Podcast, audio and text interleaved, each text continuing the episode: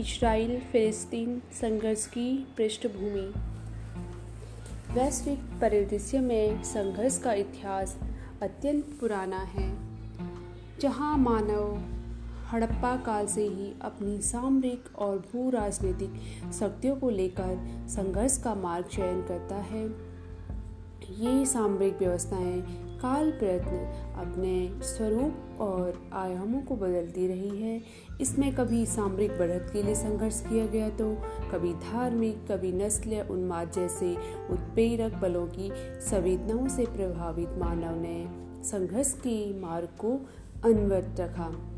हम बात करते हैं, इजराइल फिलिस्तीन संघर्ष की पृष्ठभूमि क्या है।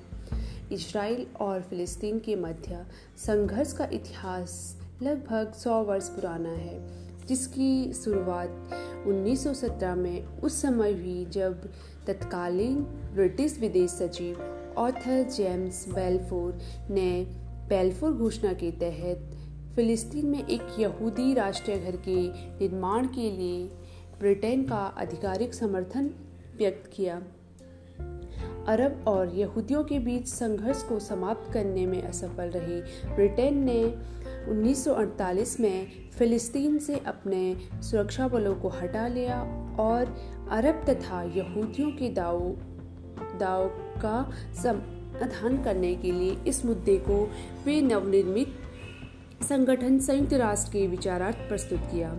संयुक्त राष्ट्र ने फिलिस्तीन की स्वतंत्र यहूदी और अरब राज्यों की स्थापना करने के लिए एक विभाजन योजना पार्टीशन प्लान प्रस्तुत किया, जिसे फिलिस्तीन में रह रहे अधिकांश यहूदियों ने तो स्वीकार कर लिया। लेकिन जो अरब थे, उन्होंने इस पे अपनी सहमति व्यक्त नहीं की। फिर 1948 में है, यहूदियों ने एक स्वतंत्र इजराइल की घोषणा कर दी और इसराइल एक देश बन गया। इसके जो परिणाम स्वरूप आसपास के जो अरब राज्य थे, इजिप्ट, जॉर्डन, इराक और सीरिया, इन्होंने इसराइल पर आक्रमण कर दिया। युद्ध के अंत में इसराइल ने संयुक्त राष्ट्र की विभाजन योजना के आदेशानुसार प्राप्त भूमि से भी अधिक भूमि पर अपना नियंत्रण स्थापित कर लिया।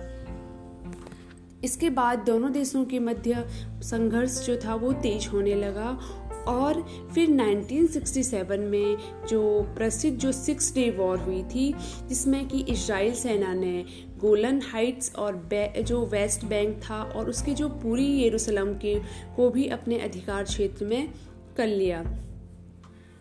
और फिर 1987 में मुस्लिम भाईचारे की मांग की। हेतु जो फिलिस्तीन में एक हमास नाम से एक हिंसक संगठन का गठन किया गया। इसका गठन हिंसक जिहाद के माध्यम से फिलिस्तीन के प्रत्येक भाग पर मुस्लिम धर्म का, मुस्लिम धर्म का विस्तार करने के उद्देश्य से किया गया था। समय के साथ साथ जो वेस्ट बैंक और जो गाजा पट्टी के जो अधिकृत क्षेत्रों में तनाव व्यक्त हो गया, जिसके परिणाम स्वरूप 1987 में प्रथम इंतिफादा अथवा फिलिस्तीन विद्रोह हुआ, जो कि फिलिस्तीनी सैनिकों और इजरायली सेना के मध्य एक छोटे युद्ध में परिवर्तित हो गया। हम बात करते हैं कि दोनों देशों के बीच जो विवाद है, वो वेस्ट बैंक को लेकर है, गाजा पट्टी को लेकर है और गोल गोल्डन हाइट्स को लेकर है। तो बात, सबसे पहले बात करते हैं कि वेस्ट बैंक को लेकर इसराइल और जो जो वेस्ट बैंक है वो इसराइल और जॉर्डन के मध्य स्थित है। इसका जो सबसे बड़ा शहर राम मल्लाह, जो कि फिलिस्तीन की वास्तविक प्रशासनिक एक राजधानी है। इसराइल ने इसे 1967 के युद्ध में जीत लिया था। और अब इस पर अपना नियंत्रण स्थापित कर लिया था। गाजा पट्टी इजराइल और मिस्र के मध्य स्थित है और इजराइल ने इसे भी 1967 के युद्ध में गाजा पट्टी का अधिग्रहण किया गया था। किंतु गाजा शहर के जो अधिकांश क्षेत्र के जो नियंत्रण था उनके प्रतिदिन के प्रशासन पर नियंत्रण का निर्णय के ओस्लो जो समझौते के दौरान किया गया था। वर्ष 2005 में इसराइल ने इस क्षेत्र में यहूदी बस्तियों को तो हटा दिया। यद्यपि अभी इस क्षेत्र में अंतर्राष्ट्रीय पहुँच का नियंत्रण अभी इस क्षेत्र में अंतर्राष्ट्रीय पहुँच को नियंत्रित करता है। गोल, गोलन हाइट्स गोलन हाइट्स एक जो सामरिक पठार है, जो कि इजराइल ने इसे भी 1967 के युद्ध में सीरिया से छीन लिया था। याद है कि हाल ही में अमेरिका ने आधिकारिक तौर पर येरूशलम और गोलान हाइट्स को इजराइल का एक हिस्सा माना है। बात सबसे जो विवादित जो शहर है, येरूशलम एक जो अतीत में बसा एक विवादित शहर है। येरूशलम यहूदियों, मुस्लिमों और ईसाइयों की समान आस्था के केंद्र है। यहाँ पे यहूदी और मुस्लिम और जो मुस्लिम और यहूदी और ये में और ईसाइयों की एक समान आस्था है यहाँ पे, क्योंकि ईसाइयों के लिए यहाँ पे जो पवित्र सेपुलकर चर्च है और मुस्लिमों की पवित्र मस्जिद और यहूदियों की पवित्र दीवार। अब बात करते हैं कि जो होली चर्च, यरूशलेम में पवित्र सेपुलकर चर्च है, जो दुनिया भर के ईसाइयों के लिए एक विशिष्ट स्थान है। ईसाई मतावलंबी मानते हैं कि ईसा मसीह की, को यही सूली पर लटकाया गया था और यही वो स्थान भी है जहाँ ईसा फिर से जीवित हुए थे। ये दुनिया भर के लाखों ईसाइयों का मुख्य तीर्थ स्थल है जो ईसा के खाली मकबरे की यात्रा करते हैं। इस चर्च का प्रबंधन संयुक्त तौर पर ईसाइयों को अलग अलग संप्रदाय करते हैं। पवित्र मस्जिद, यरूशलेम में ही पवित्र गुम्बदाकार डॉम ऑफ़ रॉक, यानी कोतल सक्रह और अल अक्षा मस्जिद है। यह एक पठार पर स्थित है। जिसे मुस्लिम हरम अल शरीफ या पवित्र स्थान कहते हैं। यह जो मस्जिद है, इस्लाम की तीसरी सबसे पवित्र जगह है।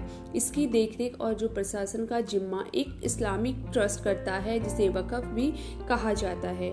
मुसलमान मानते हैं कि पैगम पैगंबर अपनी यात्रा में मक्का से ही यहीं आए थे और उन्होंने आत्मिक तौर पर पैगंबरों से दुआ की थी। कुवतिल सक्रह से कुछ ही दूरी पर एक आधार शिला रखी गई है, जिसके बारे में मुसल जिसके बारे में मुसलमान मानते हैं कि मोहम्मद यहीं से स्वर्ग गए थे।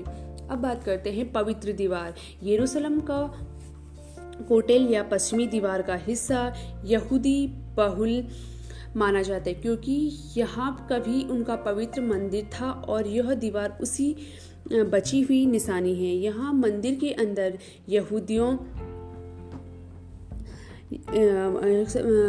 यहूदियों की सबसे पवित्र जगह होली ऑफ़ होलीज है। अब बात करते हैं कि फ़िलिस्तीन की मांग क्या है। फ़िलिस्तीन की मांग है कि जो इजराइल वर्ष 1967 से पूर्व जो अंतर्राष्ट्रीय सीमाओं तक सीमित हो जाए और जो मतलब सिंस नाइनटीन सिक्सटीन से पहले जो क्षेत्र इजराइल का तो वो उस तक सीमित हो जाए और वेस्ट बैंक गाजा पट्टी में स्वतंत्र फिलिस्तीन राज्य की स्थापना करे। साथ ही इजराइल किसी भी प्रकार की शांति वार्ता में शामिल होने से पूर्व अपने अवैध विस्तार को रोकना होगा। और जो फिलिस्तीन चाहता है कि वर्ष 1948 में अपना घर खो चुके हैं और फिलिस्तीन की शरणार्थी वापस फिलिस्तीन आ, आ सके। फिलिस्तीन पूरी यरूशलेम को स्वतंत्र फिलिस्तीन राष्ट्र की राजधानी बनाना चाहता है। अब बात करते हैं कि इजराइल की क्या मांग है। इजराइल यरूशलेम को अपना अभिन्न अंग मानता है और इसलिए यरूशलेम पर अपनी संप्रभुता चाहता है। इसराइल की मांग है कि किसी संपूर्ण विश्व इसराइल को एक यहूदी राष्ट्र के रूप में मान्यता दे। इजराइल दुनिया का एकमात्र ऐसा देश है जो धार्मिक समुदाय के लिए बना है। अब आज दूसरे एपिसोड में हम फिलिस्तीन और इजराइल की वर्तमान परिदृश्य के बारे में